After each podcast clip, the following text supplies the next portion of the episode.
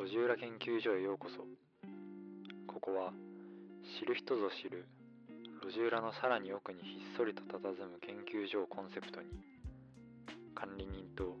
リスナーの皆さんがつながり化学反応を起こしていく秘密基地です。キラキラした街では話せない話を路地裏で語ります。ふらっと立ち寄ったリスナーの皆さんぜひここで気が済むまでごゆっくりとお過ごしくださいこんばんは。路地裏研究所第10回目の放送を始めていこうと思います。皆さんも1週間お疲れ様でした。皆さんにとってこの1週間どんな1週間だったでしょうかそして遅ればせながらでございますが、新年明けましておめでとうございます。先週はちょっとね、あの帰省をするということで1週間お休みをいただきましたが、ちょっとね、その後体調を崩してしまいまして、ちょっと金曜日から遅れて配信となりましたが、まあ今週ということで、どんな1週間だったでしょうか。まあ、だいぶ間が空いてしまったので、僕も話したいことは山々なので、ちょっとずつね、駆け足で振り返っていこうと思います。えっとね、前回の放送が12月30日ということで、まあ年の瀬に配信をしたわけですけれども、そちらをね、聞いていただいた方はわかるかと思いますが、去年のね、振り返りをして、2022年の路地裏研究所ポッドキャストは締めくくらせていただきました。それでね、31日はね、まあバイトだったんだけど少し早く上がったので、多摩川にね、夕日を撮りに行ってました。写真をね。あのー、まあ特にね、実家に帰るのも年明けてからだし、まあみんなと過ごすわけでもなく、一人でね、年を越すということだったので、まあなんか最後に夕日でも撮りに行こうと思って、カメラを持ってね、多摩川の河川敷に行ったらね、結構たくさんいましたね、やっぱり人が。まあもうお父さんとかも仕事納めをしていたので、家族で遊びに来てたりとか、散歩してる人もいっぱいいて、その中でね、写真を、夕日をね、バッチリ撮ってきました。それでまあ、多分ね、人生初かな、一人で年越しをしまして、ちゃんと、スーパーでそばみたいなやつも買って、で、お餅も買い、年越しそばを食べてから、30分後ぐらいに、なんかちょっとなんちゃって、お雑煮みたいなのを食べて、寝るっていう、ことをして過ごしました。ちょっとあいにくうちにテレビがないもので、あのー、年末の特番とか、年明けの三が日の特番とかは全く見てないんですけど、1月1日がね、1日休みだったので、本読んだり、映画を見たり、久しぶりにこうゆっくりと過ごしましたね。うん。それでね、帰省をしたのが1月5日なんだけど、まあなんで帰省したかっていうと、そのタイミングで、あの、成人式が福岡の方であったので、成人式に出てきました。なんかやっぱり久しぶり、中学校のやつで集まりをするので、5年ぶりとか、多分会ってない人は5年ぶりとかに会って、変わってないねっていう人もいたんですけど、大半がもう変わりすぎぐらい変わっててもう本当に最初え誰？ああみたいなのをもう何十回もしました。覚えてる？って言われてもう全力で頭フル回転で名前を思い出すんですけどそそれを察したのか先に名前を言われるってことも何回かあり、まあ、ちょっと多少気まずいこともありました。まあなんかそれがねいろんなところで見れて成人式楽しいなと思ってそのまま同窓会もあって中学校の。でなんかこう今何やってるのとか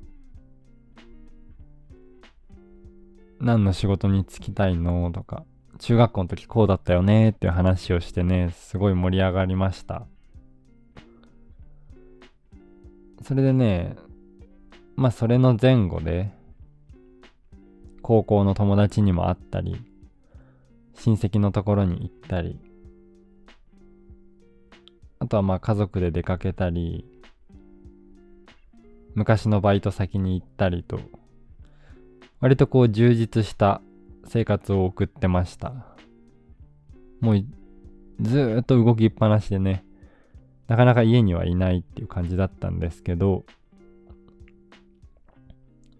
ま東京に帰ってきた瞬間ですね。だから帰ってきて寝て起きたらもう超高熱ということで相当ね死んでましたね。本当にね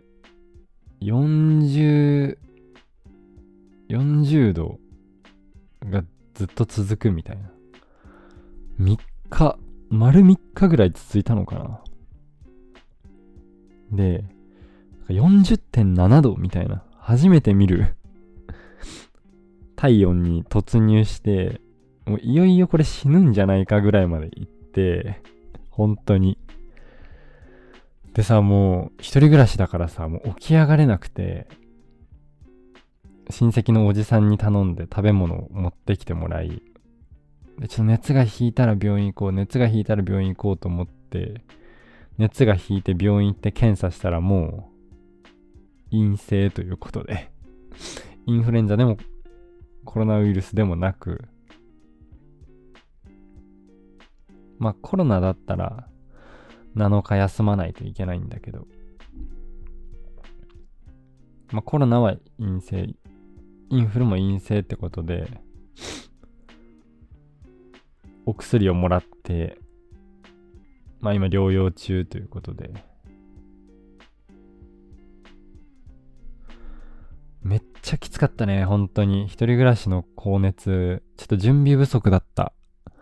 食べ物、まあ旅行から帰ってきたってのもあるんだけど、食べ物がなくてね、あと飲み物もなくて本当に苦しみました。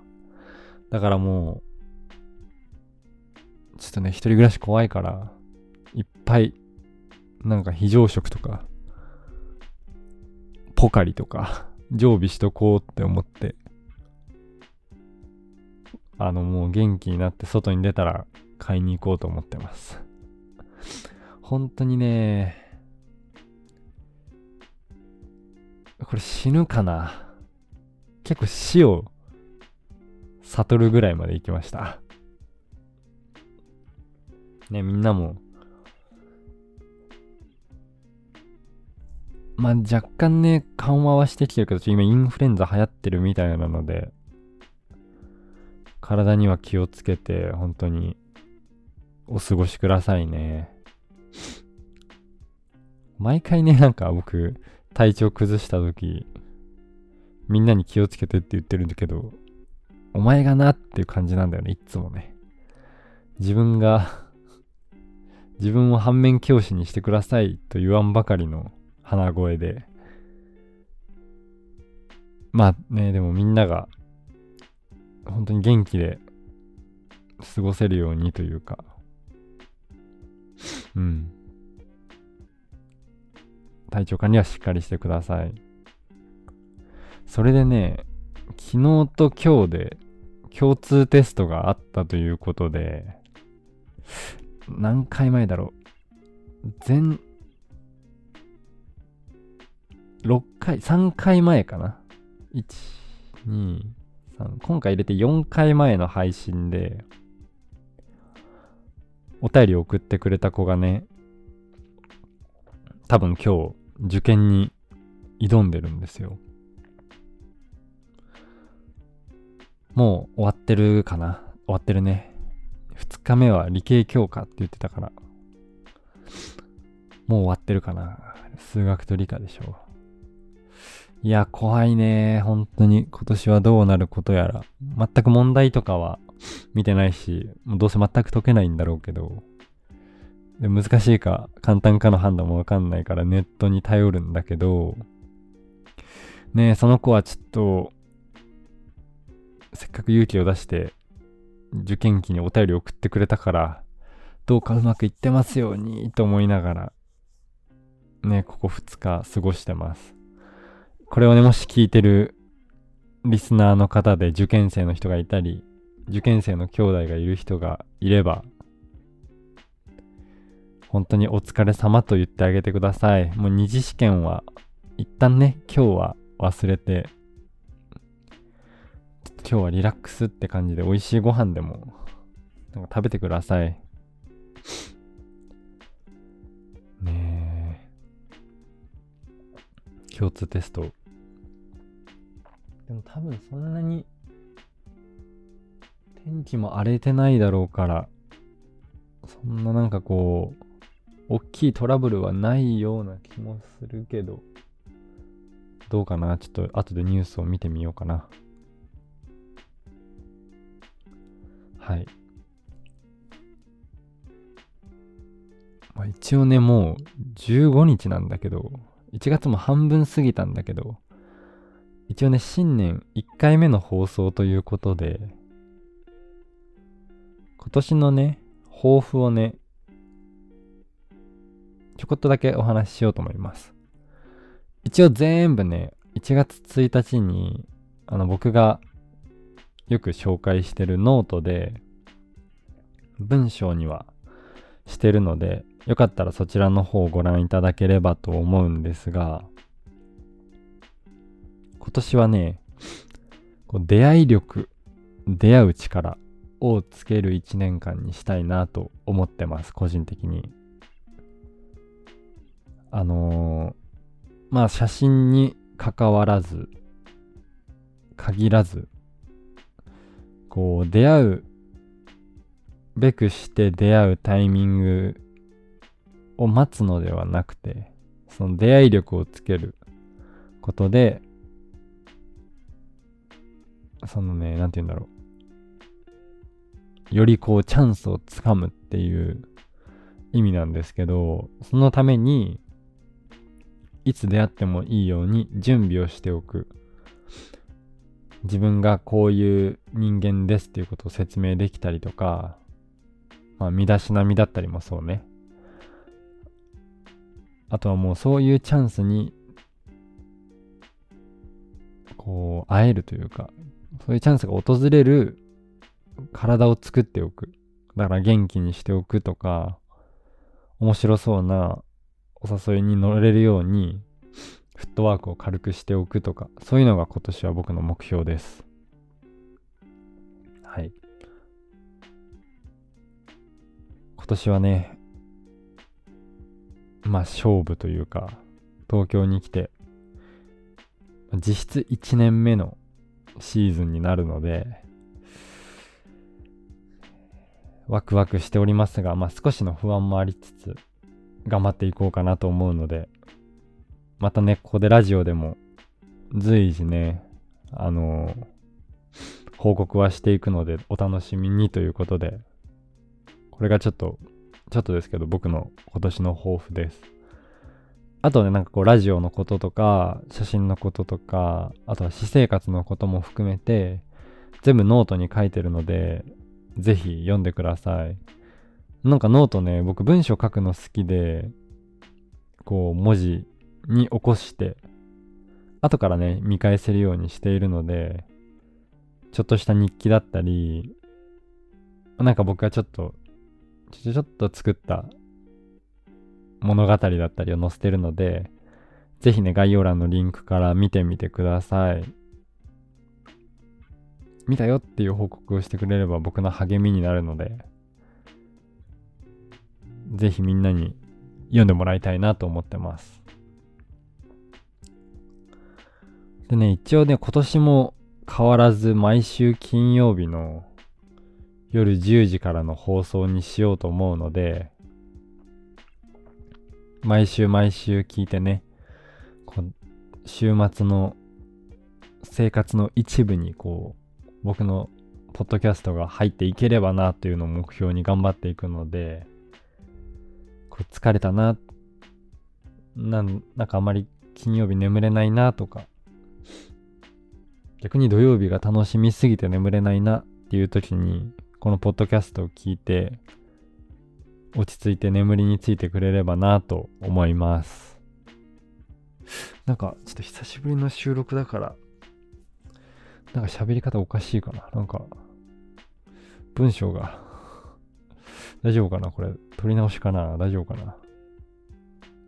まあいいか。でね、今年はね、まあその出会い力っていうか、去年のね、暮れに話した、僕が知らないことを知ろうとすることがワクワクするっていう、そのワクワクを求めていきたいっていうのを、まあ叶えるために、いろんな人からね、いろんな話を聞きたいと思ってるので、ぜひ今年はどしどしお便りを送ってください。今まで以上にね、ちょっとお便りは読んでいきたいなと思っているので、採用率もぐんと上がると思うので、まだちょっとね、読めてないお便りもあるので、順番かな順番に読んでいくと思うので、ぜひお便りの方も送ってください。ちょっとね、概要欄の方でお便りをね、どこに送っていいかわからないっていうことを言われたので、ちょっとね、概要欄の、概要欄のお便りスペースみたいなのをちょっと大きめに目立つようにしておくので、そこからぜひ送ってください。それか、まあ、路地裏研究所の公式のインスタグラムにもう、そのお便りのリンクは載ってるので、そちらからでもいいので、ぜひ、ポッドキャストに、このポッドキャストにお便りの方を送ってください。ぜひお待ちしてます。それではね、今回はこの辺で終わろうと思います。もしね、来週も聞きに来てくださる方がいらしましたら、忘れずに、Spotify の方ではフォローを、YouTube の方ではチャンネル登録をお願いします。公式の SNS もやってるので、そちらのフォローもぜひお願いします。それでは来週も路地裏研究所でお待ちしております。良い週末をお過ごしください。それでは。